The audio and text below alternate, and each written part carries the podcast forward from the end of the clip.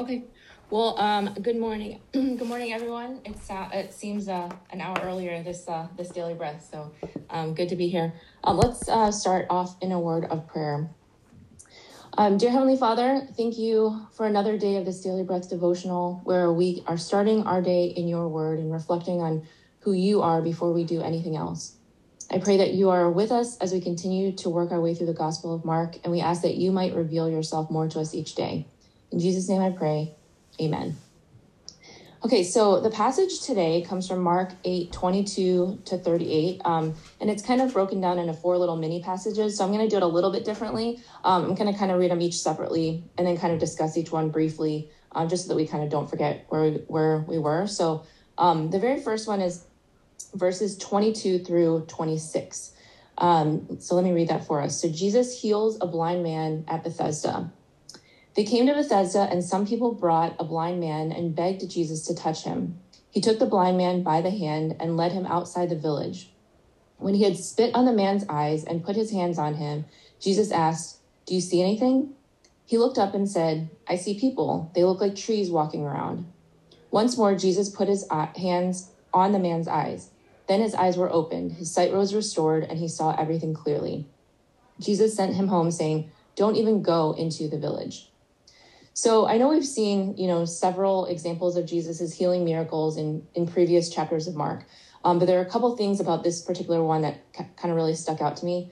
Um, you know, if you notice in the first verse, it says some people brought a blind man and begged Jesus to touch him. So it's clear that they kind of these friends, um, they they it's clear that they know that they can't cure the blind man, but they know that God can. So they interceded for him and brought him to Jesus and it says they were begging, which um, it kind of comes from the Greek stem word. I can't. I mean, I can pronounce it right, but parakaleo, I think, um, and that that actually translates to something that means continual. So they were begging, but it, it, it's a continual action. So they were almost persistently and inter- and faithfully interceding on this man's behalf. So it just kind of reminds me that that's our role, especially even with you know with VIPs. It's not to to try to cure others ourselves, but it reminds me that our, our role is to bring others to Jesus, but also to faithfully and consistently intercede for them. So I really like that part. Um, the other thing is that you may have noticed is that this healing was slightly different from the others. And I believe this is the only example of kind of this two staged healing in the gospel where Jesus partially heals the man before fully healing him. Um, and I and I'm sure we've discussed this before as well, but blindness, physical blindness, is often used as um, a representation of you know lack of understanding or spiritual blindness. And if you remember from the passage on Friday that Kong went over, um, you know Jesus had almost been kind of rebuking the disciples for their lack of understanding and their kind of dullness of faith. Um, and it seems that Jesus kind of uses this kind of unique two stage way of healing to show the disciples that you know although they may have been chosen and kind of seen in part you know their vision their vision is is still blurry. You know they were still in need of full sight.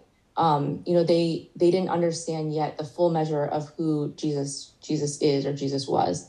So i think it's also a reminder for us to understand the importance of having our eyes fully open not just partially opened. Um, and jesus is really the only the only one that can do that so it's it's funny because after this passage you can kind of start to see a clear transition in the faith of the disciples as described by mark you know, in the previous passage that we talked about um, last week, you can kind of see their semi unbelief or lack of understanding.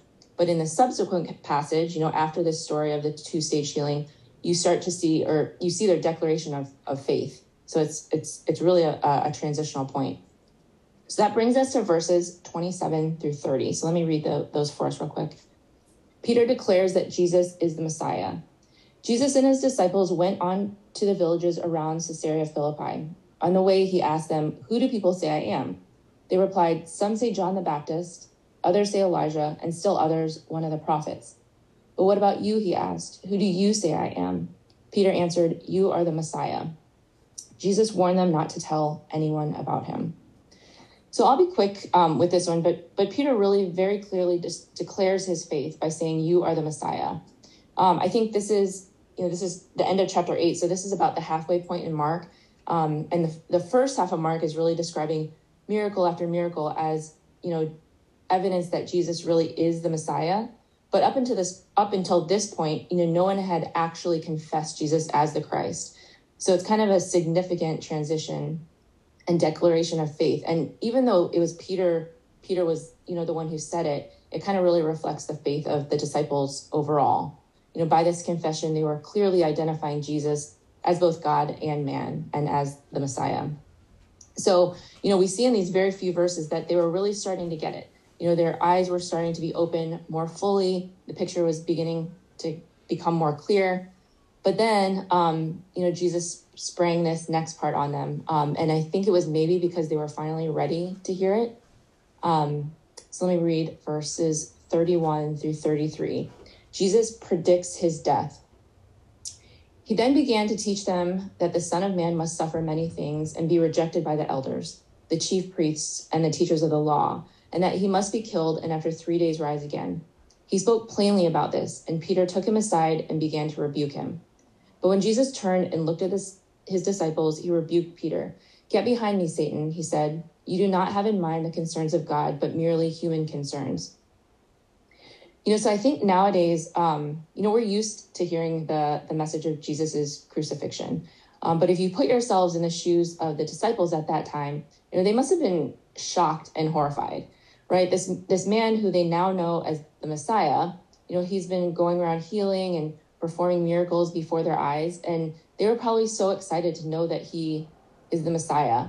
Um, and I think at the time, you know, their impression or or what they what they knew of the Messiah that was coming, you know, this Messiah would likely kind of probably deliver them from their oppressors and kind of make their lives easier in a way, right? And maybe make Israel a great power and overtake the Roman Empire. You know, I think those were probably the things that they were anticipating from the the Messiah that was coming. Um, but here he is telling them that he must now suffer and be rejected and killed and rise again in three days. You know, that was probably the last thing that they had expected to hear. You know, and up until now, just in the gospel in general, I think D- Jesus had kind of given little tid- tidbits and little, um, you know, kind of dropping hints about his death and resurrection. But of course, the disciples didn't really understand him when he, he made those references.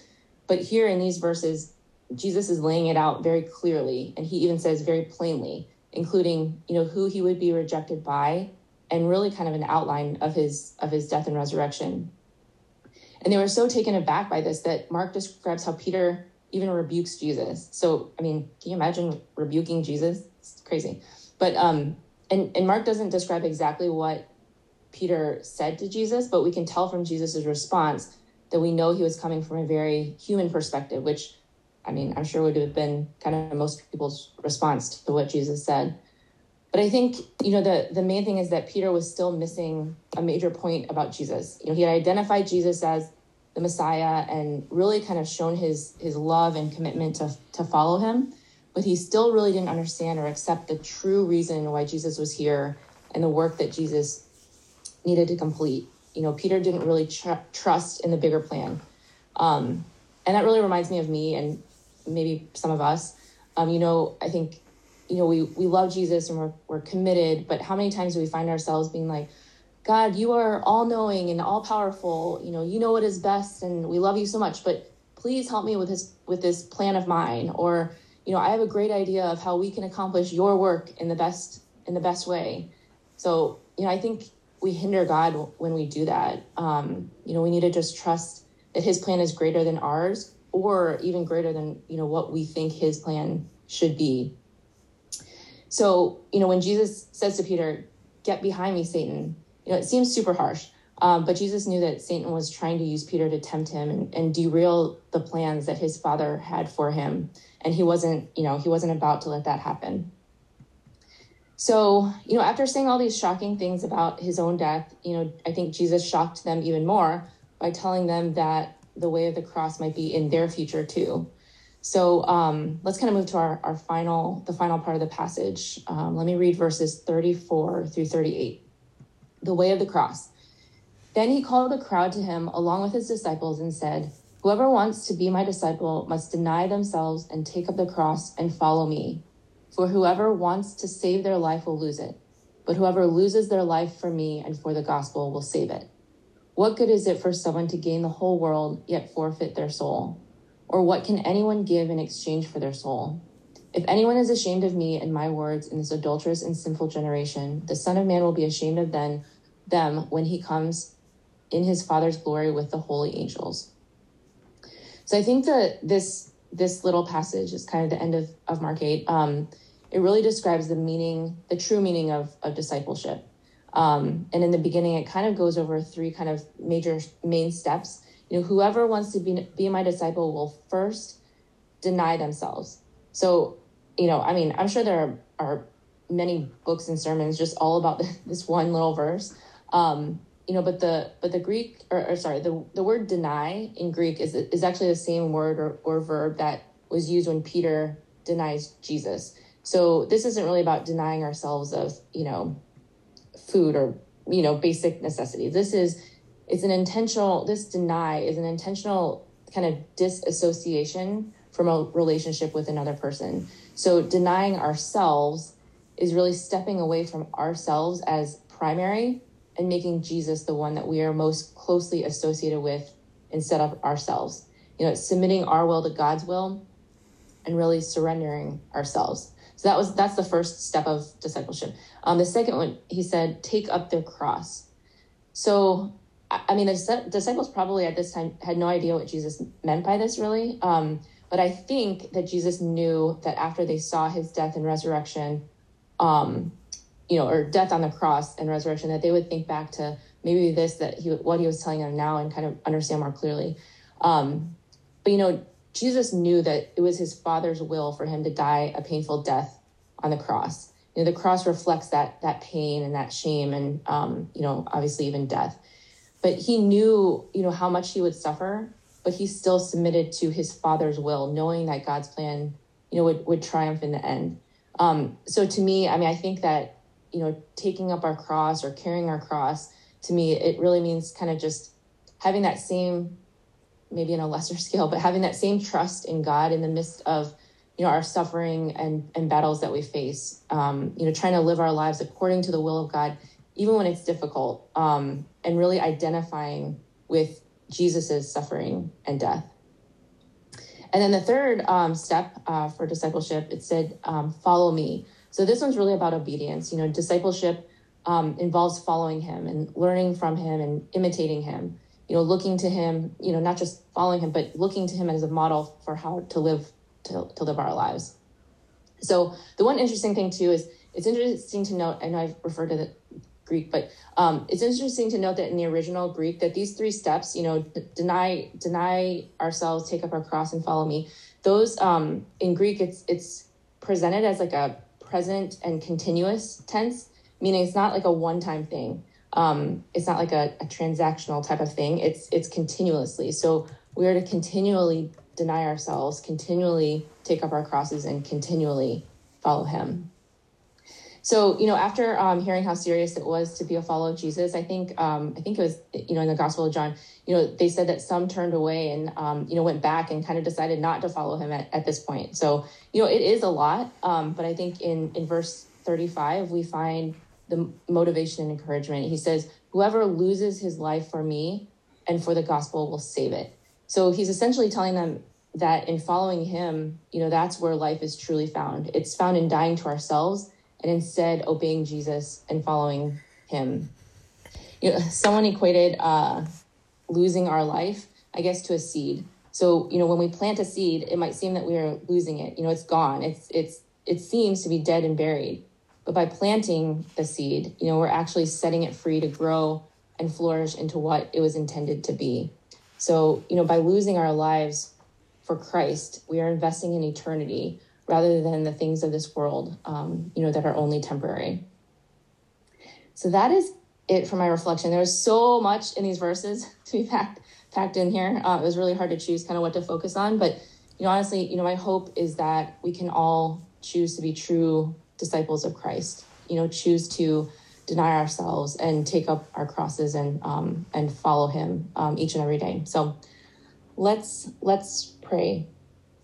Dear Heavenly Father, um, thank you for constantly teaching us through your word. It is through your word that we grow to know you better and learn how to follow you more closely.